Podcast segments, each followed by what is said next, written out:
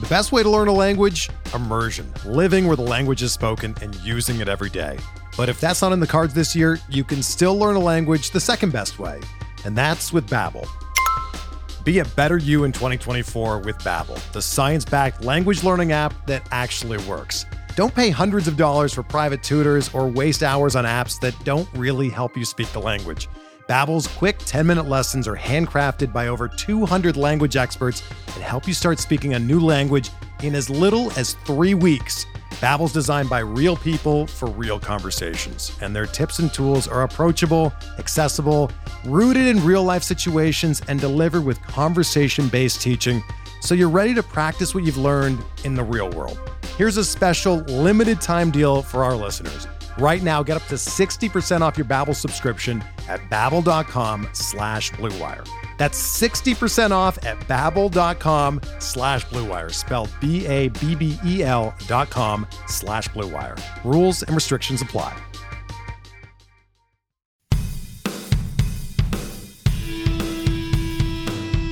How's it going? And welcome to episode 94 of On the Wire. Of course, proud member of the Pitcher List Podcast Network. Follow the pod on the Twitter at On the Wire Pod. If you're listening on a platform that allows ratings and reviews, please take a second to let us know what you think. I am Adam Howe. You can follow me on the Twitter at 80 grade. That's all spelled out. Once again, joined by Kevin Hasting, who should be followed on the Twitter himself at Hasting Kevin.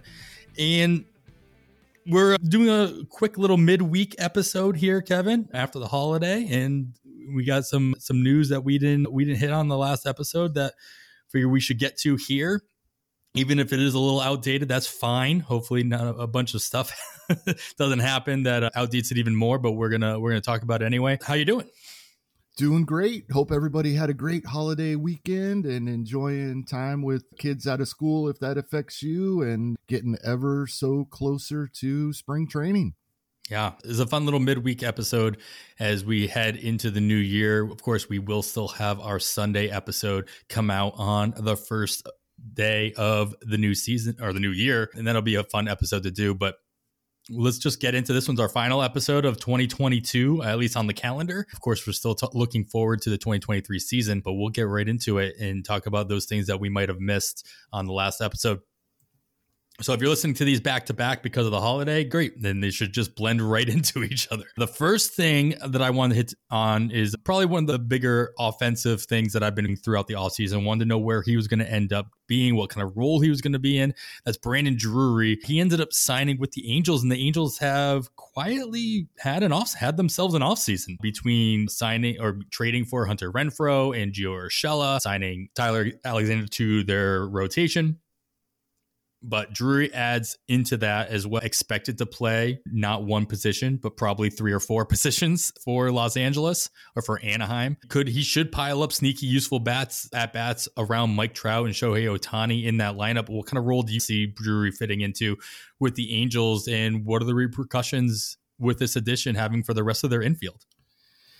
Yeah, so I have mixed feelings with Brandon Drury. I think at first glance, first thought, I was in agreement with a pretty popular opinion out there that the good that he did in 2022 was Great American Small Park. He went to San Diego, he wasn't good anymore, and that's the way this works with Brandon Drury. But if, if you take a closer look, going back prior to the shortened season, he had mid-teens home runs in in three different seasons: a 13, a 15, and a 16, all in less than 500 plate appearances with Arizona and Toronto. And so I think we forget about that. In two of those years, he had a batting average of 267 and 282. Now we're going back five and six years to get to that point, but uh, it's just that he has been better in the past than what we saw when he did go to San Diego in 2022.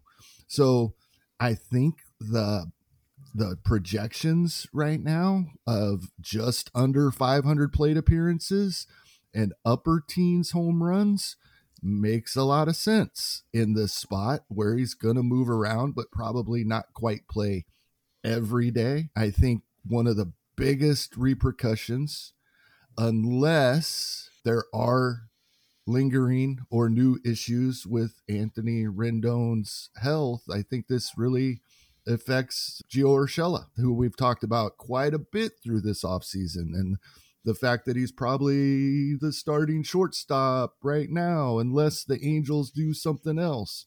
They have done some more. And now he's listed on roster resource as a platoon bat, a short side of platoon, talking about Urshela. It's interesting. If Rendon is healthy, he's the third baseman. Drury right now is penciled in as the second baseman. Rengifo at shortstop. I think Urshela is probably a utility guy at the moment. That could flip. It could be the other way around. It's really interesting. But eh. once again, I, I'm at that point where when I glance at projections, they make sense to me for Brandon Drury. Just under 500 plate appearances approaching 20 home runs, not doing what he did in Cincinnati, but better than he was in San Diego. And we've talked about this a little bit throughout the offseason already as well. This is a better ballpark than we yeah. realize, mm-hmm. especially mm-hmm. for right handed hitters. So I like the spot for Brandon Drury. Yeah, I was a fan, especially after all the talk we had with Hunter Renfroe going over there and people worried about moving from Milwaukee to to Anaheim. That's you start to realize, oh, actually that ballpark works out pretty well for this profile.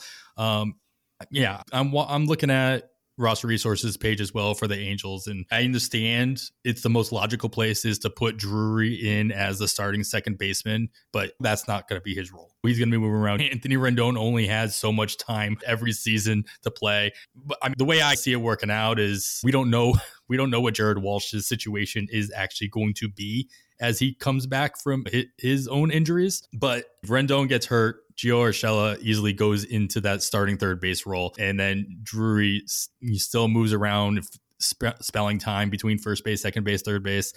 Who knows? Maybe he gets that outfield eligibility back that he had last season that he lost because he didn't play enough. I, he's not going to be an everyday second baseman, but that's not why you're drafting him anyway. The fact that he has the three eligibilities plus the middle infield plus corner infield, that's why you draft him, and he's perfectly serviceable. This is just a landing spot that doesn't hurt his value. Go, he's not going to re-sign back with Cincinnati. He wasn't going to play in Colorado. I wanted, I was liking him in Fenway personally. I thought yeah. he would have been a good fit in that that's the third best uh, offensive ballpark for him to have landed in. That would have been nice, but he really wasn't going to land in a spot that was going to be better than Cincinnati. So you couldn't really expect that. But this wasn't, this isn't hurt. This doesn't hurt, especially after what we saw him do in San Diego. Yeah, I agree. I like this. I like this spot for him. I've already gotten, I think, two teams with a Brandon Drury on him. I think one Gladiator, he might have been in my DC. I don't have it in front of me, but I'm not opposed. It costs for sure. I also think we forget very easily that for the first couple months of the season, this lineup was the highest scoring lineup in baseball, and or one of. I, but I think it was number one without going back and looking till they hit that horrendous losing streak that tanked their entire season. this is a really good lineup. You're also Shohei Ohtani's in a contract year. Fun things are going to happen in, in Los Angeles one way or another, I think. All right, couple two other things that happen. We'll go with Oakland adding to their rotation, I'm assuming. As we talked about this guy earlier in the offseason, moving over from the KBO. That's Drew Rucinski.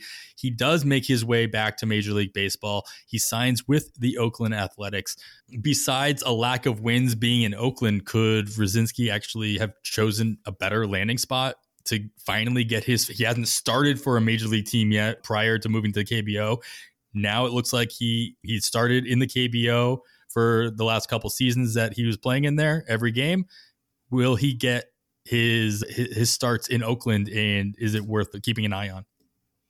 It's definitely worth keeping an eye on. As we mentioned when we did talk about him earlier in the offseason, I'm really intrigued by the ground ball rates that he put up for three seasons in the KBO. But what's really interesting here is at the moment, it appears this has possibly knocked Kyle Muller out of the rotation. Mm. At least to start the season, I think that's going to be disappointing for some that have probably already drafted Muller, at least in draft champions leagues. Yeah, especially uh, after that trade. Yeah, yeah. Yeah. I think at some point we're gonna we'll see him back in the starting rotation. But that was the first thing that caught my eye. But yeah, when it comes to starting pitching, as you mentioned, other than the offense and therefore the possibility of wins for the team, this is a great ballpark to pitch in. And especially for a guy, I think, coming back from playing in a different league. And it's not many better places to pitch, if any. Yeah, I am definitely intrigued, especially for a guy that's barely being drafted.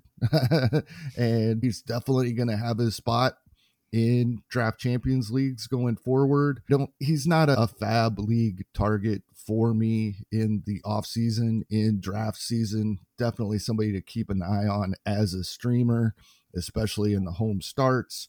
But yeah, I, when it comes to starting pitchers, as you said, except for the wins, there's not many better places to end up. Yeah, and I haven't looked at it yet. And I was going to try to pull it up real quick. Something to always keep an eye on as well is, especially in these situations with these number four or five starters on not so great teams, is what their opening two week schedule looks like and who the A's might be facing. And if they're facing the on par with themselves and they're in the A's situation, you might be somebody worth grabbing in the final round, even a 12 teamer, knowing that he's going to be dropped in the first fab period. Where is it? And it looks like the A's are opening up against, of course, they've got spring training games against the Giants. That always happens, but they face off against the Angels first, and then they get the Guardians and then the Rays. So maybe not. Maybe these aren't teams that you want to take that chance on. Somebody, uh, he'll probably get if he is the number five in that rotation to start the season, he'll probably get the Guardians of the start, and then probably get the Orioles right after that as they as he jumps over the Rays. So there aren't going to be many situations where the A's are facing off against a team that is mo- that they are going to be favored against. sure, but if you have some e- easy matchups earlier on, it doesn't look like the A's really have a good April in general as they have the Mets and then the Cubs. We'll see how they turn out and then the Rangers. So They'll, yeah, it have- gets better. So in, in leagues where he is drafted, which I don't think will be many, he he could very well be let go. And in the leagues where he's not drafted, he's not going to become appealing. We don't think based on a couple sure. of those early matchups. But then the end of the month, Cincinnati away from That's- Great American Small Park the following weekend at Kansas City, which is a nice ballpark. So things do look up, and he will most definitely be out there on the wire. Yeah, and they do have a lot, like you mentioned, away from Cincinnati. They have a lot of home games in the beginning of the season. So he will have at least that going for him, pitching in whatever they name it this year, Coliseum, because it does change every season. At Rickey Henderson Field. It's whatever Coliseum at Rickey Henderson Field maybe it's Rickey Henderson Field at whatever Coliseum. Either way, they've had a lot of names for that stadium that I've I have admittedly seen plenty of baseball games at while in my nine years living in Oakland prior to moving. And it, it, at the beginning of my tenure there, they still had the troughs in the men's bathroom that apparently also leaked throughout the visiting clubhouse at one point in the last couple years. So that's just one insight into that stadium and why they've been working probably not as hard as they need to be at getting a new stadium, either in Oakland or literally four other locations in the last 10 years that we've been they've been rumored to moving to. That's a different rant for a different podcast. Let's move on to the aforementioned Cincinnati. They make an additional addition to their outfield, or at least their lineup, looking for a new reclamation project in Wil Myers. He signed a one year deal with the Reds, going thanking the Padres fans recently in a, in a post. But they also grabbed earlier in the offseason, they brought in Nick Solak. So, which of these reclamation projects are you either more interested in or intrigued about joining the Reds lineup in that ballpark? Wil Myers this looks like it could very well be Brandon Drury 2 mm-hmm. doesn't it? And just based on the ballpark alone and the fact that he would probably slide into the middle of the lineup, this is very intriguing for someone that was not on my radar at all until this signing. I have no idea what this is going to do to his draft cost. I do. It's going to go up. It Is how doesn't far. have much. Yeah, it doesn't have much more to go. But like, it's only one direction it could go. Right. But the question is how far. Projections have him at just over 500 plate appearances and 20 home runs. And I would say that's probably a, a good low expectation if he's indeed going to be in this lineup on a near daily bla- basis. That that's based on 126 games, which is pretty nice. And tw- going back to 2021, he played 146 games. 2019, prior to the shortened season, 155 games. But he does move in and out of the lineup in game. At least he did in San Diego. As matchups are played on the offensive and defensive side, he still only had 500 plate appearances in playing nearly every game. So he's not going to be a 600 plate appearance guy. We'd be hoping for this 500 or a little over. But if so, these home run numbers are probably on the low side of the projections of right at 20. I like this. He's not going to ever steal 28 bases again, but a handful can be expected. And if with the new rules, if that happens to go up, that could be a nice, really nice bonus. So I like these projections with this spot in this lineup, especially in the home games for Cincinnati. And I don't think it's out of the realm of possibility. I'm not going to count on it, but it wouldn't surprise me at all if you got more than you're expecting here, like a 25 10 season out of Wil Myers, which is what we got from Seth Brown last season, which was amazing. yeah. To your initial point, this definitely feels like Brandon Drury 2.0, at least the Ah. 2023 version of it in Cincinnati. Obviously, Myers has had more success in the past than Drury might have, at least in any full season. But this is a one year deal. There's a mutual option, but if he's playing well enough, I mean, that mutual option, he's not going to do it. He's going to want to try to cash in on that. And the Reds are going to want to cash in on him as well. So the same thing will probably happen. He'll end up being traded at the deadline. And so that's something to keep in mind in especially in trade in trading leagues, something that you might want to keep an eye out for. If he is crushing the ball in in in June and July, might want to try to cash in as much as possible, just like you expect the Reds to do by the deadline. And one other thing that could, we're all hoping, I think. I don't know anybody, or I haven't met anybody that I know of that is not a fan of Joey Votto. But if this doesn't go well at 39 years old, coming back from injury, Wil Myers could get playing time at first base as well. Yeah, he already has the first base and outfield eligibility in NFBC. So hopefully, he, for his sake and for 2024 drafting sake, he holds on to that eligibility in those scenarios as well. The Reds, they also signed backup catcher Curt Casali. And in order to make room for that, they actually, so they DFA'd Mike Moustakas, who we just talked about recently. Is Mike Moustakas going to get, he's going to get picked up by somebody, right? I would expect so. Yeah. It'd be interesting to see where he lands. I don't think I can see a spot where I would have much interest. He's just been too too injury riddled over the past several seasons, but it is worth monitoring. But yeah, somebody's going to give him a shot. You I'm back in Kansas City. I highly doubt it. Crowded, we're crowded on the infield already. Uh, otherwise, that would be a possibility because he came back once before after leaving. So it would definitely be a possibility, even with new front office leadership there. I could see that happening if there, there's already a crowded infield in Kansas City. I want to see Nate Eaton, especially with those stolen base numbers. Mm-hmm. But even in draft champions, I haven't pulled the trigger because right now I don't see a spot for him. It's already crowded there. Otherwise, that would be it'll be somewhere similar to that, though. I would guess. Yeah, there's a lot of players that end up getting DFA'd, and you're like, oh, I could see somebody because they're paying the minimum. They let's take a shot at them, and then we can trade them at the deadline, something like that, if he plays. But I can't see Mike Moustakas going to a place that he will either stay healthy long enough to get every day to get enough playing time to make his value tradable for a major league team, or I, I see it more likely that a, a decent team grabs him at the league minimum off of off of waivers, it, and he becomes a bench spot. He's not playing every day. Maybe he has a better chance of staying healthy long enough to actually be useful in that role, and has a little bit of flexi- positional flexibility to become a part-time Brandon Drury type that has to be part-time in order for him to stay healthy enough to be productive. It, but because of the contract, this probably doesn't happen. But we hear about how for years now the Yankees need a left-handed bat,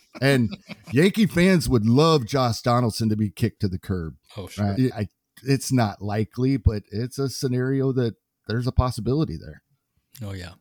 Let's not talk to Chris Torres about about Josh Donaldson being their starting ever, starting third baseman on opening day. All right, that's. Uh, I think we caught up with all the stuff that we might have missed last week. Hopefully, uh, nothing else has happened between now and we put out this recording. More the way this all season is going, more than likely there's something out there that we didn't hit on because a lot has been happening. We're going to get into a little bit more strategy this episode. We're going to talk about how do we build a bench, especially in a fab league. And we're, ta- we're going to specifically talk about an NFBC bench and how do we fill that up with those seven spots? No il and we'll be using our listener leagues at least our first two listener leagues as examples of some some players interesting players that might have went in the last couple of rounds of those drafts what we hope to get out of them and then what kind of moves we expect to make in the first week or two of fab season. We'll get to that in just a little bit. First we're going to take this quick break all right, we're back. Of course, you're listening to On the Wire. I am Adam Howe, joined as always by Kevin Hasting, and we are going to be talking a little bit about how we build a bench. We're I think we'll focus specifically on 12 teamers for here. We want to talk a little bit about 15 teamers and the difference between that, Kevin by all means, we should do that. But I think the majority of what we talk about here is going to reflect what we saw in our first two listener leagues, which finished up in mid November and mid December drafts. We, of course, we still have our January 5th draft coming up. We have two drafts happening at that time. You'll be in one and I'll be in the other one. We do have, I think, three or four openings in that in the league that Kevin is going to be drafting. And so if you are interested in joining a Fab League 12 teamer with us and a bunch of other really great drafters, shoot us a DM, let us know. And by the time this episode goes in, if there's still openings, we'll get you in. We still have openings in our March leagues as well. So looking for some great listeners to join us in those. Please let's fill that up and let's have a good time. It's a great $50 buy-in. It's it's set up the same way as an online championship, except there's no overall prize for in money. So the prizes that are going out for top three in each league are much higher percentage wise than what in a normal in that in this format, which is always nice, Kevin. Right? oh, uh, yeah. As long as you win, obviously. All right, but we have to build a bench even if we are filling, even if we're drafting this early, and we might be making a lot of fab moves in the first week or two, a fab period. But talk to me about your kind of mentality about filling a bench of this nature. Again, in this in the NFBC, there are no IL spots. There are no NA spots. There are it's if they're rostered, simple as that. You have your 23 man starting lineup slash rotation, nine pitchers. Of course, the rest are all in your lineup. How are you building your bench? Do you have a plan, or at this stage of drafting a team, is it just best man available? This is this is changed for me. It's changed pretty often over the years. I a few years back it was my bench spots were pitchers. I've gotten away from that the last couple of seasons, especially in NFBC formats where we can change our hitting lineup for the weekend and I wanted guys available to do that if things went wrong or I had better matchups for the weekend or the things went wrong earlier in the week and I lost players. So I had gotten away from that a little bit.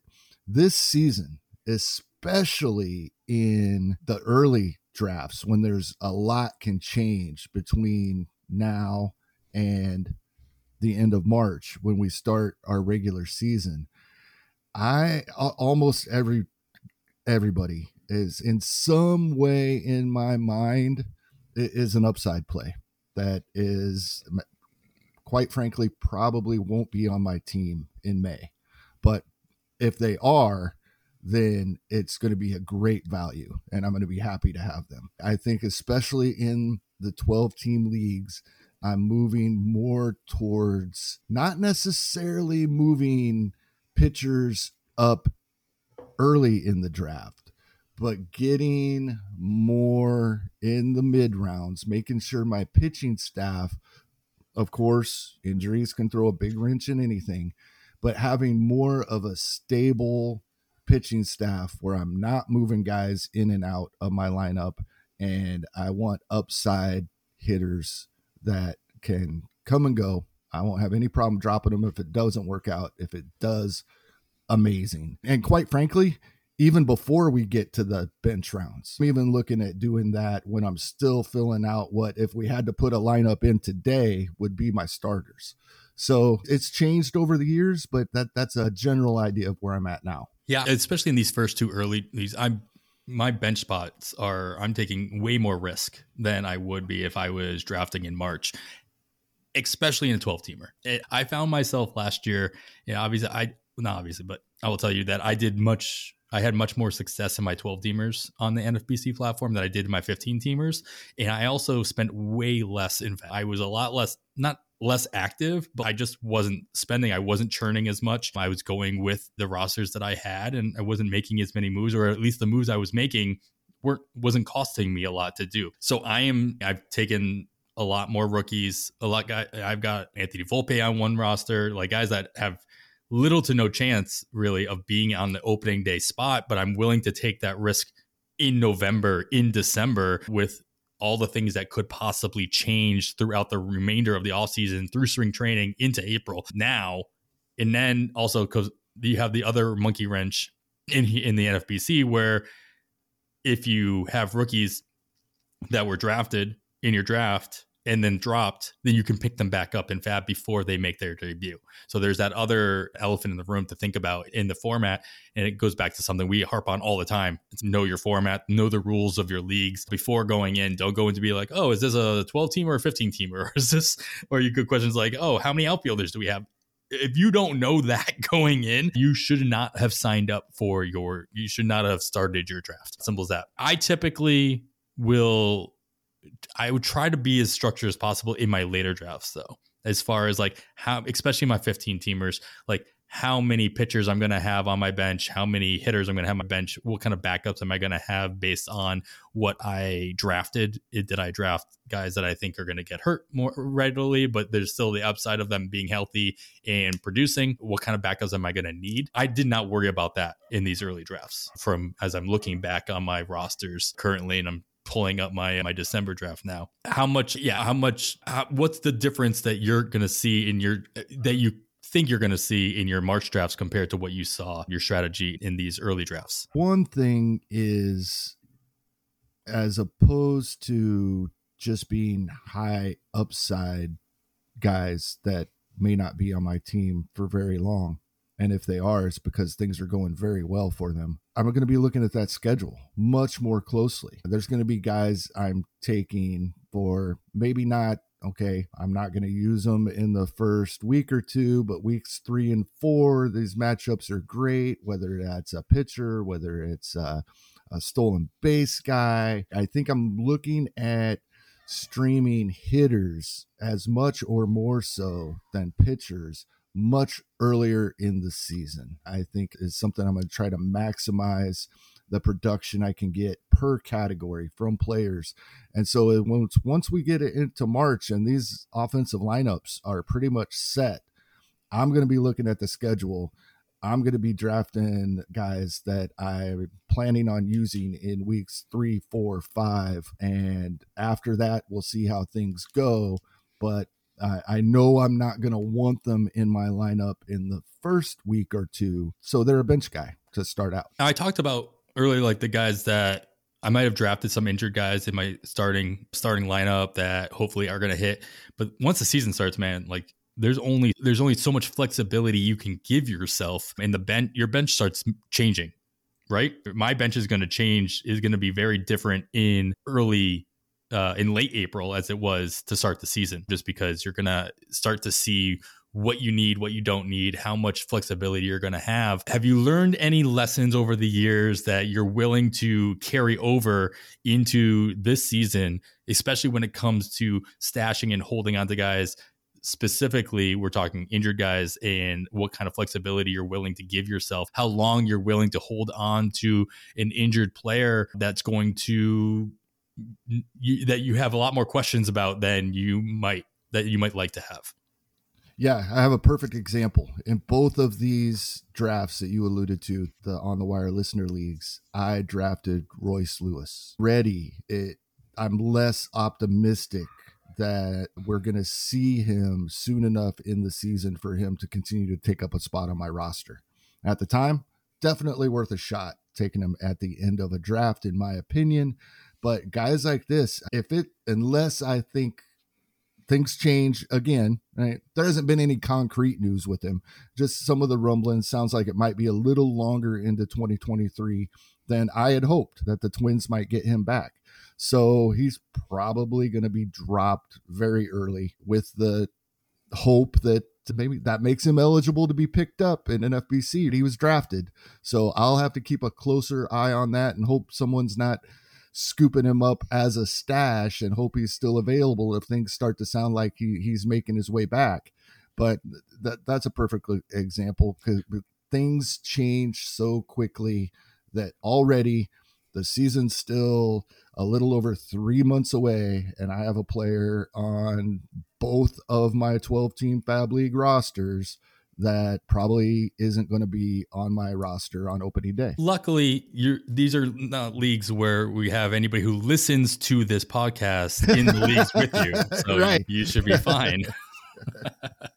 Nobody will be adding Royce Lewis to their watch list now. By the way, you can do that now. You can add players to your watch list now, but don't do that. Don't do that. Yeah, the injury bug is something I think just about everybody struggles with on a regular basis, no matter what kind of format you're in, eh, especially in the NFBC where you have no IL spots. and you have guys that you just don't know and you have to be more willing in my opinion you have to be more willing to cut bait especially with the ones that you don't know now the ones where you do know you can at least make like you technically you don't know bryce harper right? But you have a general idea based on this instances of coming back from tommy john for hitters and from the announcements that the team has made and you can take that with as big of a grain of salt as you would like. But you have a general sense of when he'll be back and when he'll actually be able to produce for you so you can make decisions based on that and what you do know. It's the guys that get injured in season you just you don't know what the injury is. Granted it's not hockey. At least you know what the injury is when it happens. They don't just say something below the waist. They at least tell you at least what body part it is. But you still have a lot of question marks about how severe is it? How, are they going to need surgery? Are they just going to rehab it? Et cetera et cetera et cetera. And you have to i think the more question marks you have the more the more viability there is to actually just cutting bait, letting them wait out at least a week on the waiver wire, and then spending the money to bring them back if you get more if you get more uh, clarity by the end of the week. And if there is less clarity, maybe you still bring him back and you he keeps going back and forth. Be willing to drop him, pick him back up, drop him, pick him back up, especially in a 12 teamer. Like I said, I spent a lot less money in FAAB. I'll be a lot more willing to be dropping these types of players in those in that format, knowing that I could probably spend a little bit extra money if I really want to bring them back. That I'm going to be able to spread out that those funds a little bit easier throughout the course of the season. Yeah, and with somebody like Harper, obviously the caliber of player is a huge factor in how long we can hold on to somebody like this. And I think, especially going into the season, already knowing what the injury is, as you said, and having at least maybe we don't have a great time frame, but everybody's got an opinion of when we think we'll see him back and what he's doing. I, if I'm drafting someone like Bryce Harper going into 2023, I unless there's a setback, I am going into the season. I only have six bench spots. When Harper cracks the lineup, oh great, this is a bonus. I have seven bench spots now. But I am going into the season planning every move I make around the fact that I only have six bench spots. He's a high enough caliber player. That's the case I'm going to make for him. I think the adjustment I've made over the years and not enough yet, and I'm trying to improve and make this better. That threshold for that type of player is higher and higher. There is not very many players that I would make that concession for. I have done it for too many players in the past and trying to do it less. Sure. And pretty much it's got to be a first round talent, I think, where I'm at with that right now. Yeah, especially when the talent level in the player pool, in the free agent player pool, is going to be of such that it's not you're not going to take that much of a hit. So we're talking near 12 teamers and what have you. But even in a 15 teamer, like like, yeah, that I get it. That threshold. So the hard one for me is good, not elite starting pitchers. Especially Carlos Carrasco a couple years ago. We kept being told he was coming back. I held him all season long, right? He's coming, he's starting a rehab assignment next week. Oh no, we're gonna push that back a week. Oh, now he felt something, so we're not gonna do that for two weeks. And I just kept holding him. He took up a spot all season long and I never really got to use that roster spot. And I think with good, not elite starting pitching is as high in demand as that starting pitching is that's the really hard ones. And I think the mentality that I'm trying to develop is yeah, if he does end up coming back the week after I dropped him and somebody else picks him up, that doesn't mean my team can't still perform as well or better than if he was on my roster. Find when, somebody better, right? This is also when Carrasco was with the Mets, right? Yeah. So yeah. that goes back to what we talked about with Derek Rhodes, I think two seasons ago. There's certain teams that you can trust and certain teams you can't. You can trust the Mets to screw up somebody's injury. Simple as that. It makes me worried about Carlos Correa just a little bit and, now. And here's the other side of this. So I have drafted Jacob DeGrom in a couple of leagues and the way I am looking at it as I continue the rest of the way through my draft, the first thing I do when I draft him is I put him on the bench. He's sure. not in my rotation, right? I'm trying to draft a team without my second or third round draft pick, whichever one I used to grab him. And I'm trying to make a team I think I can compete with, even if I completely lose him for the entire season and he doesn't pitch an inning. And then if he if things work out the way I'm hoping, my team is that much better. But yep. I'm trying to think of the rest of the draft as not who am I going to use if Jacob DeGrom goes down, what is my team? I don't know. without Jacob Degrom. Yeah. If you lost your second round pick, yeah, basically. Exactly. I do the same thing later in the draft. With this year, it's with Jordan Lawlar. I drafted him a couple places. As soon as I draft him, even though I've drafted him within the first twenty three picks, he goes right to the bench, right to the bench. expecting that he's not going to be a starter. I did that with Bobby Witt last year when I drafted him in a bunch of places. Even though if I'm drafting him in the sixth, seventh, eighth rounds, he's still going right to the bench. And obviously that worked out okay. He started on the opening day roster, but I do that with prospects when I draft them early. So I get the strategy and I think it's smart. You should not be drafting guys like that, whether it's DeGrom with injury history or concerns, whether it's high end prospects you hope will make a difference.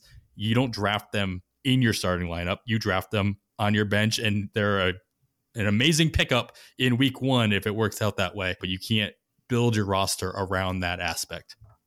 I think it's a good call out there, especially for a guy like DeGrom. All right. I think that's good banter as far as like how you're building your bench. I think we talk about it a lot in season, Kevin. You harp on this, especially when it comes to stashing your relievers or your spec relievers, not to have too many. I think the thing I want to just echo is in season, holding onto that bench, have some structure. Like, don't feel like you have to pick up a guy in season just because he's available. If it doesn't fit with your roster, if it doesn't fit with your openings in your bench be be true to yourself if you will. And you don't feel like you have to have you only have seven spots. So you right. can't have three spec spots because anything can happen midseason especially with your lineup when you can change your lineup around on fridays. I do think especially in 12 teamers i will be holding on to more hitters than pitchers in my in my structure just because I know streaming pitching was difficult, but I'd be much more apt to do that in a 12 teamer in these listener leagues. I'll be having a deeper hitting bench than I will be a pitching bench. I, I think, top of my head, I will be holding on to probably, I'm always going to have that one closer spec spot on my bench, and I might have one or two starters in there, and they're probably going to be or pitchers even. They might not even be starters. They might just be pitchers in general that I think in a pinch I'd be comfortable throwing them into my rotation. Maybe the middle reliever guys that I can trust. Maybe they are spec pitcher plays that could have good matchups coming up. But mostly I think of those seven, at least four of them are going to be are going to be hitters at various positions so that I can play better matchups and get as many at bats as possible throughout the course of the season. Yeah, one other thing that that's interesting, and it's we're forced into this one in FBC formats anyway. If you're drafting one of the catchers that we fully expect to be catcher eligible within the first couple of weeks of the season, you still have to be able to have a legal lineup. And so you're drafting another catcher late, very late, hopefully with your last round pick that is only going to be on your team for a couple of weeks. Francisco Alvarez, for example, I have drafted. I can't use him in a catcher spot for at least a couple of weeks. So I'm forced to draft another catcher that won't be on my roster once Alvarez gets eligibility. Yeah, I think that's a good call out too. Just knowing what kind of eligibility you're going to have of these players throughout the course of the first month of the season, even never mind the, the rest of the season. All right, let's talk about some of these specific players that were picked in the last couple rounds. And then I want to just really quickly look at the what the free agent pool looks like in these listener leagues and how that might affect not only the first couple weeks of FAAB but like looking at the future of your of the future listener leagues that we're going to be drafting and throughout throughout the rest of the off season. January february march got a couple of drafts going on in there. Again if you're interested please dm us let us know and we'll get you in. We still have some openings both in january and in the, some of the march drafts. We're going to take a quick break though before we get into those player discussions are back once again. Let's talk about some of these late round picks and what we're hoping to see out of them. These aren't players that just you and I picked. I just went through the final two rounds and picked some interesting would you rather's, if you will. Some of them we did pick, so obviously I'm going to know what uh, which one you're going to choose if you do a straight would you rather. But I'm interested to get your take as far as what we should be expecting or why we would pick these types of guys in these rounds. So let's start off with our November draft. I got three pairings. The first one's actually a trio of pitchers that may or may not be productive for us in the first couple weeks of the season. We got Kyle Bradish of the Orioles, Cody Morris of Cleveland, and then Josiah Gray, which I know is mine because I've picked him in both leagues of the Nationals. Tell me about what your opinion is on picking a, picking a pitcher like this, and they're all in the same mold. They all have this. They have a similar. Cody Morris a little bit less experience, but these are young guys on teams that may or may not be going somewhere. So they they probably have an opportunity. With Morris being again with the least amount of experience, maybe has the least guaranteed spot. But Bradish and Gray are definitely in their team's rotations. What would like why would be what would be the motivation of picking one of these types of guys in the final rounds? Yeah, it's almost like a lottery ticket here, right? We don't expect guys we're picking in this spot to necessarily be on our team for very long. These are guys that if it's not working out, we're going to let them go right away. In the first, these two leagues that was drafted, I took Cody Morris right before you took Josiah Gray.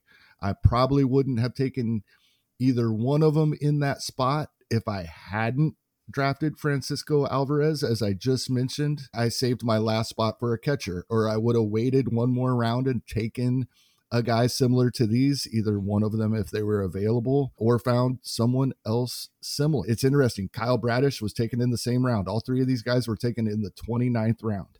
And we're all thinking the same thing. I'm certain. If things are looking good in spring training, they're in the rotation, then they're then we're going to give them a look for a couple of starts at least and see. And it, just because they stay in our roster to begin the season doesn't mean they're going to maintain it all year long, but we're hopeful. And if it doesn't work out, it's our 29th round pick, and we're not too worried about it. We'll get somebody else.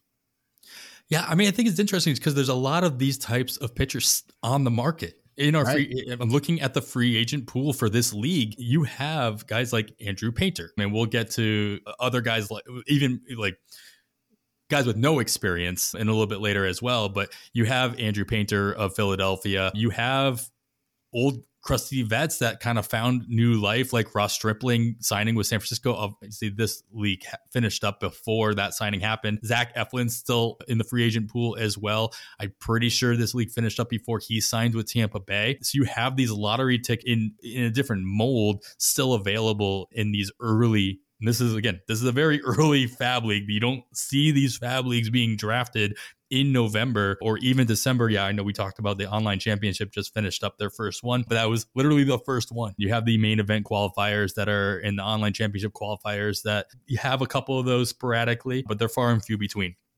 because so many things can change in in in that range. You have Luis Ortiz on uh, available on a free agent free agency as well. Guys that he fits closer to the Cody Morrises of the world. Maybe not obviously not on as good of a team, but you do have these options on the market in your first FAAB period as well. And this is why these picks are viable, right? Because the there's replacements out there. We drafted before Sean Manaea signed in San Francisco, or he probably would have been drafted.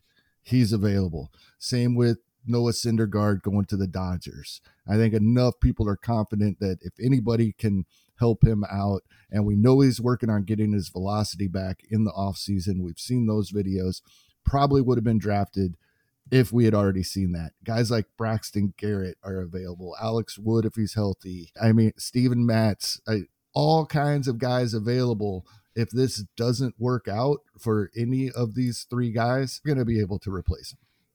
Yeah, uh, defend my Josiah Gray pick. I'm curious. I'm I am curious to see if somebody like Josiah Gray, who I have attachment to, like I love Josiah Gray. I want to see him succeed. I obviously wish he was on a better team for wins, but there's very few strikeout upside plays that you see this late in a draft with obviously volatility with the home runs and obviously with that ballooned ERA and what have you, and not chasing wins that well with the Nationals. But I do find myself wanting to skip him to see just to see if uh, if there's other if there's more interest. Obviously, we have ADP, we can see that as well. But I drafted him in a bunch of places last year. I've continued to draft him this year as well. And do you find yourself wanting to, especially in a shallower league like this, skipping out on the guys you really like, hoping that you can pick them up in the free agent pool, or and maybe that way you can still take a shot on a different lottery pick with elsewhere, or would you rather just grab the guy that you already have interest in and not take that chance? I'd rather just grab my guy, especially as we progress and get closer and closer to the season starting. There's going to be more drafters jumping in drafts. So the ADP that we see, a lot of people haven't even been drafted yet. So we don't know who they like. So I'm going to grab my guy when I think I have the chance rather than wait. And yeah, it's really because the closer we get to the season starting, the more and more people go away from ADP. And a lot of that is due to the fact that the ADP would be a lot different if people that don't start drafting until February and March, we're drafting now. Sure. that's yeah. fair enough. I think that's a lot of it. We talk about pitchers mm-hmm. getting pushed up, and especially in the NFBC main event, and that is a thing. But when we're talking about ADP movement in general, it might not actually be moving. It was just wrong. because people weren't drafting. Yeah, it, it definitely matters on the mentality of the person drafting itself and not so much the quote market. The market exactly. at this stage of the season is literally probably like 15 people drafting in all the drafts. Those gladiators that have a ton of overlap. There, there's some certain guys if you want to get a hold of, you can find a Zoom meeting each weeknight at 8:30 oh, sure. p.m. Eastern time. All right, let's this pairing a couple hitters that don't have a major league spot right now for different, very different reasons. We had Elvis Andrus go in the final two rounds of this November draft. Also, Elly De La Cruz of the Reds does not have a spot on the major league roster. These are lottery tickets in different completely different for different reasons. And I will tell you that the more I look into it, the more interest. I did not draft him here, but I am more interested in Elvis Andrus than I was, say, three weeks ago. As I more and more look into him, even though he does not have a team yet, him and Jean Segura, I'm more interested in assuming that they are going to find a starting role on a new team based on what they have done in the past. But in which direction do you would you rather go? And I didn't check. You might have picked one of these guys. I'm not sure. Which direction would you normally want to go at this stage of a draft? Going with the prospect who does not have a role yet, but the potential is through the roof if he actually finds a role in Cincinnati with Elly De La Cruz or Elvis Andrus, who found new life at the end of the season with the White Sox. I think I could take either one of these guys in this spot for different reasons and with a different hope. With Elvis Andrus is pretty obvious either because we saw two different scenarios last season and he performed better in one of them but he could do the same thing in either spot right you were drafting him in draft and hold leagues last year because he had a gig and was going to play at least until they traded him. And when he did move he went to a spot where he continued to play. And that's going to happen again. He's going to play for somebody somewhere possibly end up being a utility guy, but would be in a spot, I think, where he's going to play most days. And so, with the potential for the double digit stolen bases, he goes through these streaks where we see power, where other times we wonder how he ever hit a single home run when he goes on his dry spells. But he goes through these streaks. He's going to be a nice all round player somewhere. And if that's what you need because you have question marks on your roster earlier in the draft, whether it be stolen bases, whether it be shortstop, whether it be, oh, maybe I can get double digit home runs out of him when he finds a spot. He can be a nice pick here. Elly De, Elly De La Cruz is, as you mentioned, this it's a prospect stash. Even if we think he might have a role really soon, we still don't know what the performance will be. It's a completely different pick, but for the same reasons, especially in 12 team leagues, you can make that pick and adjust to it as the season starts when with when his role becomes more clear. Yeah, if I have to pick one or the other in this scenario, for exactly what you said, for the reasons you said, with De not having a role, and for a team that's you don't know what they're going to do with him. Granted, the ballpark is great, and his what he's done in the minors has been amazing. Probably go toward Andrus as far as a risky play because you don't know where he's going to be playing or what kind of role he'll be playing in, just because of what we saw him do at the with Chicago. I alluded to earlier. Like he not only was he better at the plate, but Oakland was one of the more aggressive teams on the base pass that we saw last year, and he was more aggressive with the White Sox than he was with Oakland. As far as he has the um he had the same amount of attempts on the pass with 11 and he was 11 for 11 with the White Sox, 7 for 11 with Oakland in about almost half as many opportunities with the White Sox. And so he's still he's getting up there in age. He's not a spring chicken like he as he once was as he was coming up, but he still has the ability to do that and I think that is going to translate more so than I think people are giving him credit for next year with obviously with all the changes with the bases and the pitch clock and all that thing. Obviously, unless he goes to a team that just will not run, that's a different. If he finds a way into like Toronto or some like a team that just doesn't run at all, that's something different. But I think that that's going to end up translating for him moving forward in 2023. Yeah, the more I look at this, that that's a great pick. The very last round of a FAAB draft to find out where he lands. That that's a great pick. Yeah, right that's there. what you're doing. You're just you're paying yeah. to find out. You're you're paying to find out where he ends up, and you already know what you're getting with De La Cruz. You're not paying to find out if he's going to be on the opening day roster. I'm very confident he's not going to be on the opening day roster. I, granted, they did that with India. Like it was a little bit of a surprise that Jonathan India made the opening day roster when he did, but I think that was more of a situational thing than anything else. There's a lot of shortstop prospects that that are fighting for position eligibility with the Reds that I don't think any of them make their way up, at least not on opening day. And the other one, these are outfield, this more of an outfield spec play here. Jurickson Profar, who still at the time of this recording does not have a home, versus Manny Margot, who, you know, has his ups and downs as far as what you might expect out of these guys. But in a way they're very similar players obviously going at the same point at this in this kind of a draft. Is there more upside in one or the other or what's your take on these two guys? No i think they're very similar and it's similar little younger but similar to elvis andrus. And we talked about manny margot earlier in the offseason about if he could hopefully end up in a spot where he's going to get more regular playing time he could be a huge value. And yeah, he went in the last round of both of these drafts.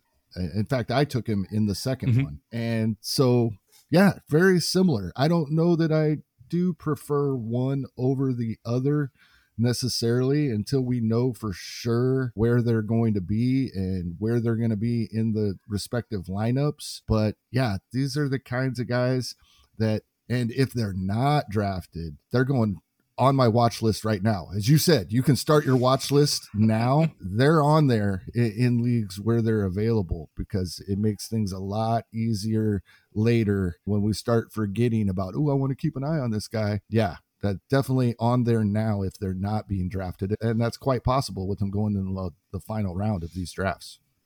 Yeah, I think I take more risk on drafting a profar in this situation, not knowing where he's going to be. Exactly what we just talked about with Andrus and even with a prospect or whatever. I'd rather pay to find out where he's going to be, what role he's going to have. I feel like we already know what role Margot is going to have with Tampa. He's two year deal in unless they trade him. I think he, that's still the hope though. I think we're yeah. still hoping when I'm looking at Margot, I'm still hoping he gets moved. Okay, so you're paying to see if he gets moved. Sure, I get that. I mean, there's some I wouldn't say interesting. Maybe I can say interesting. There's some na- there's some outfield eligible guys on the in the free mark in the free agency here that Wil Myers now becomes interesting. Obviously, not an option at that time of, uh, of finishing this draft. Brandon Marsh is at the top of the list here in Philadelphia. Whether or not how much playing time he's going to see on an everyday role in Philadelphia, you got to assume as the only person who might be able to actually field the ball in the outfield in Philadelphia, he'll be playing most of the time in center field there. Esteury Ruiz, you didn't know he was going to get traded to an everyday playing time opportunity in Oakland at the time of this draft. So there are a couple options. There are there's always going to be a couple options when you draft in November come April as things fluctuate, but it's you consider that it's something you won't be able to hold on to until next year, but like you consider that in April on your first FAAB bid seeing what kind of percentages of players are available in comparison to when you drafted in November for next year when you draft the FAAB League in next November. Maybe, oh, you know what? There were a ton of pitchers available on the free agent market on my first FAAB League. Maybe that's an area that I don't need to focus on to take those risks in the la- later part of the rounds when I draft the FAAB League in November as opposed to something else. Yeah, absolutely. Been in a couple drafts where we were you, you zooming and such and even during a draft you'll see comments like that oh i got my two catchers but i like the guys that are still available. Next draft i'm not taking my second catcher so early. Things like that. Even in draft you start realizing some of these things. That's and that's why people draft early right? Like you draft early just to see what those trends are going to be see, like where wherever you get really uncomfortable early, you want to make a change and adjust that next time you draft. 100%. And that's why I'd be I'm more comfortable drafting a FAAB league in November for that reason. Even if I'm uncomfortable during the draft, at least I know I can make a change the first week of April. I can spend a bunch of FAAB if I really want to and make changes to my roster even though my draft didn't go over that well. And there's going to be a lot of opportunity to do so because lots of things change throughout the offseason. A lot of people's like I'm not going to spend I'm not going to draft a FAAB league that early. I'm like, why not? You actually have more flexibility by the season starts than you would. You're stuck with your draft and hold league. There's nothing you can do there. So something to think about. All right, just two more here that came out of our December draft that are worth mentioning. We have a trio of pitchers again that came out of the final two pit, final two rounds. Also worth mentioning that there were a lot of pitchers taken in the final two rounds of both of these drafts. Uh, we saw 13 out of 24 picks go pitcher or turn yellow in the November, and then 12, half of those picks in the December draft were pitchers as well. So a lot more darts being thrown at those pitchers in the later rounds to fill out those bench. Just look something to look at as far as trends go in your drafts, especially in your 12 teamers. But in this one, Bryan Abreu, Matt Brash, and Tanner Houck, all guys that are expected to be in the. I do not expect Tanner Houck to be in the rotation at least to start the season. I know they're talking about stretching him out and having him be ready to be in the rotation. Maybe I'll be proven wrong, but I think he's going to end up being either a long man or a seventh inning guy for the Red Sox. Matt Brash, obviously, same thing. He's in the he's in the bullpen for Seattle until prove up until he proves otherwise. And then Bryan Abreu as well in the in, in his team's bullpen.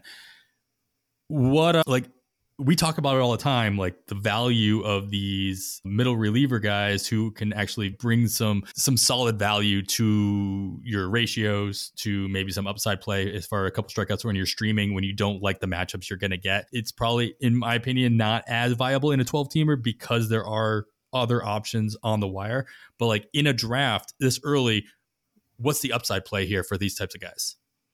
I think the upside is the guys we think are going to end up in a starting rotation and are extremely talented and can strike a lot of batters out. There you go. I think that's the way to go because, like you said, we talk about it all the time. The relievers with good ratios, there's always someone available. Always. If you need someone like that for a week, you can always find them and you can do your 30 guys for a dollar a piece and get the one you want, right?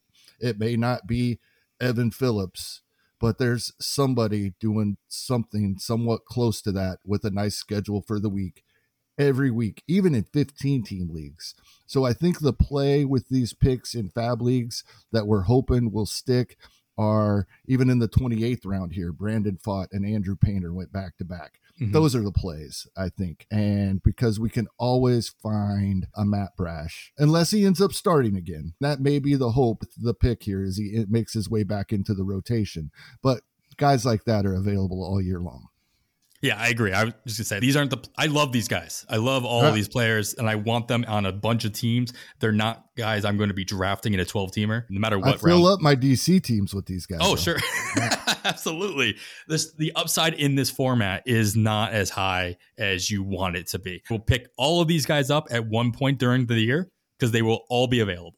Yep. As you said, maybe not how because he just has this aura to him. People are going to want to hold on to him, and but Bryan Abreu is going in like the 700s, I think, or 600s in draft in DC drafts. So he's going to like the Bryan Abreu types are going to be available. It, I also picked these guys because I thought it was interesting because none of them are going to close either. That's right, the other. Right that's the spec play you Brian make. Bryan Abreu is so talented and has such strikeout potential yes. that he could be. I could draft him as a spec closer. Absolutely. We've seen. Oh my goodness, Pressly. for drew a blank there for a second. We've seen Pressly miss time. We've seen him look not quite himself at times as well. So a guy like Abreu, I, I could draft, but I think I'd rather go the starter route if they're both available. Yeah. All right. Last pairing here. Back to the offense. To to I think Esteury Ruiz is still prospect or still rookie eligible. So we'll just say that there are two rookies here. Oscar Colas of the White Sox expected to be the starting right fielder for the White Sox, even with the addition of Andrew Benintendi playing left field and Andrew Vaughn moving over to first base and the loss of Jose Abreu, and then Esteury Ruiz being traded. And I believe that this draft concluded after that trade had gone down, hence why Ruiz was uh, being drafted here for the stolen bases and the playing time in Oakland. I could be wrong. The timing, I might be off on that timing, but either way, Obviously, Ruiz was being drafted for the stolen base potential, whether he was in Milwaukee or Oakland or literally anywhere else. Um, but knowing what we know now, we're gonna I'm gonna go ahead and assume both Colas and Ruiz are starting on the opening day roster in a starting role, whether it's Ruiz in center field for Oakland or maybe even second base, Oscar Colas in right field for the White Sox. Is the this we talked about the potential of Ruiz stealing 40 bases, especially in Oakland, a very aggressive team. At least they have been in the in the recent past. But Colas being in the lineup on a winning ball club, which one of these is, in your opinion, the better upside play? It depends what you're looking for. I'm still not so sure about Colas being an everyday player or even maybe close to it to start the season. It's really interesting to me what they have going on in Chicago, but at the same time, I don't think they're going to run Gavin Sheets out there in, in, right field every game either. So I, I still have questions in general, I if I was more confident he was going to play every day, I'd much rather have the guy playing in the Chicago White Sox lineup. And the only way that would be trumped is if I am specifically really behind on stolen bases and Ruiz is still there. I think that's the only reason I'm drafting him. I don't think he'll probably he's definitely going to be at the bottom of the order, so his plate appearances will be on the lower end so that uh, any hit and batting average won't hit us too much. It completely depends on the rest of the team I have drafted. If I need stolen bases, it's 100% Ruiz here. Yeah, you got to assume Ruiz is 100% stolen base play. If you look at the Steamer 600, which are always fun to look at, because if yeah. you don't know somebody's role, at least you get a sense of what their talent level would be if they got had everyday playing oh, time oh, yeah. toward the in this top half of a lineup. Ruiz is stealing 46 bases, but he's hitting three home runs. They're and both of these guys are going to be in the 70 to 60 RBI run area on their respective teams. But Colas, his talent level is going to bring him bring you 26 at least according to this projection, 26 home runs and a couple more counting stats on top of that, based solely on the fact that he's with the White Sox and that's what he brings to the table compared to Ruiz. So it is definitely a speed play versus an everything besides speed play between these two guys. I think that I probably at this stage in the offseason, Ruiz is probably the play I'm going to make here, only because in a 12 teamer, I'm going for that upside in one particular category. And if it turns out early in the season, he's I'm going to feel a lot more comfortable dropping Ruiz if he's just not doing anything for me with Oakland than I am with Colas, who I expect him to have an everyday role in the right field for the White Sox. And I don't think, I think if they do have him come up for opening day, he's not somebody that I see them dropping down back to the minor or to the minors very readily. In my opinion, I think that he's somebody who, if they're going to start his clock, he, they're to they're going to keep him going. Yeah, it's interesting. Roster Resource still has Colas starting in AAA, and we've talked to Jason, and he puts a lot of time into this on a daily basis. So I put a lot of stock into what he has here. Now, it's not set in stone either. And we talked to Dave McDonald last off season, and he said he pays less attention to it in the off season. And I go along with that as well. I think in the off season, if we're digging in on players, we're finding all the same information that Jason's taken into account so we can form our own opinions as well. But it is interesting that right now he has him starting out in AAA. Sure. And then the other flip side of that, we talk about this in season as well. Like you can stream any position, you can stream any category, including stolen bases. And I would not have a problem, especially as I said, I'm going to have more hitters on my bench on a normal basis than pitchers.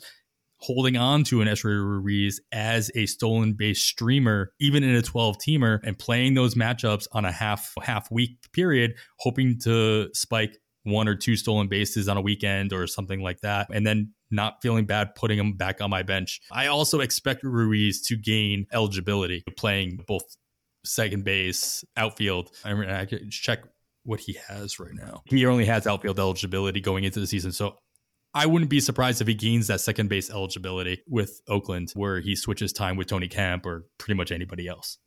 Yeah, another thing is I like the idea of a young player, the new stolen base rules that's already been playing under the new yes. stolen base rules. He's got this figured out. That's how he stole 85 bases or whatever it was over his three levels last season. He's got this figured out. Now, major league veterans are going to figure it out as well, but it is something new and there will be an adjustment period. He's already got it down. Yeah, that's a good point. All right, let's a couple really good pairings of picks that were picked in the last two rounds of our first two listener league drafts, Kevin. And I think there's a lot of strategy involved, whether they're darts or whether there are ways in which you build your bench to complement your starting lineup. It's interesting to see the directions that everybody's going, especially in these earlys. And we'll probably have a very similar episode in March when we compare those later drafts and how those benches were built in comparison to these early ones and whether or not that was on our docket or not. I think it is now. Sounds perfect. What do you got for us to close this out here as far as any additional tidbits of information or advice you might have for everybody as they're as they're winding down the episode? I've really been digging into this chasing wins and I'm coming to the conclusion we need to do that with our starting pitchers as much as we talk about these middle relievers or even setup guys that we were just talking about them and there's a lot of them and we love them they're great for our ratios. They can vulture a save. They can vulture a win. They can get us some strikeouts. They're widely available. Even if it's not our top choice someone similar is available. They're great. We love them. It's not where we can chase our wins though and count on them. From what I've been looking at, there were 115 pitchers in 2022 that weren't starters. May have had a starter too, but not starters who had at least four wins. Okay. That's not enough to be counting on them for a win. That's every month and a half. And to get all four of them, they're going to have to be in your lineup 27 weeks, unless you are extremely lucky or figure out we can play percentages a little bit, seven game weeks, that type of thing. There were only 33 relievers with at least six wins. We're still at only one a month. Okay. We go up to seven wins on the season. There were 14 players. And four of these guys were mainly closer, getting coming in a tie ball game or blowing the save and having their team bail them out. And a couple of them weren't closers the entire season, so they got wins before they took over that role. Ryan Helsley, Clay Holmes. Facing wins with relievers, I don't think it's a viable strategy. It's great when they get one for us, but it's not something we can count on or plan for yes, matchups, yes, schedule, yes, they didn't pitch Saturday or Sunday. Hopefully that means we're going to see them three times this seven game week coming up. That does help, but I don't see a trend even looking at teams other than possibly Toronto because Adam Cimber had 10 wins and Tim Mayza had eight. But other than looking at that and then going and diving into those particular games, which I have not done yet to see if there's a pattern here, I don't see any way to count on our wins that we are chasing from relievers. I think we need to draft better starting pitching and stream hitters. Do it the opposite that we've been doing in the past. All right. I think that's all great. Always something that we've been talking about. Lot. Chasing wins has been something we talk about a lot more. And we always reference it. Rob Silver talking about it at First Pitch Arizona. And we've been talking a lot more like you have to chase. And Kevin, you've been saying it for years. It's on this podcast. like you chase wins. You don't chase wins until you have to. Or yeah. You, you we can't. You, We've been told we can't chase wins, but we do right. have to. Yeah, and it's it's crazy. I think I might. I have. I opened my Twitter account like many years ago and then didn't ever use it in, until it came to fantasy baseball. So I have never changed my Twitter handle. I think I may change it to Chasing Wins if it's there available. there you go. Nice. All right, that's going to do it for episode 94 of On the Wire. We're continuing to push through the off season, so make sure you're subscribing, you're sharing, reviewing the podcast wherever you're listening. You can follow myself on the Twitter at 80 grade. That's all spelled out. Kevin is still at Hasting Kevin for now, so make sure you're following him as well. And the pod is at On the Wire Pod. Once again, after all that, I am Adam Howe, and on behalf of Kevin Hastings, thanks for listening. We bid you goodbye.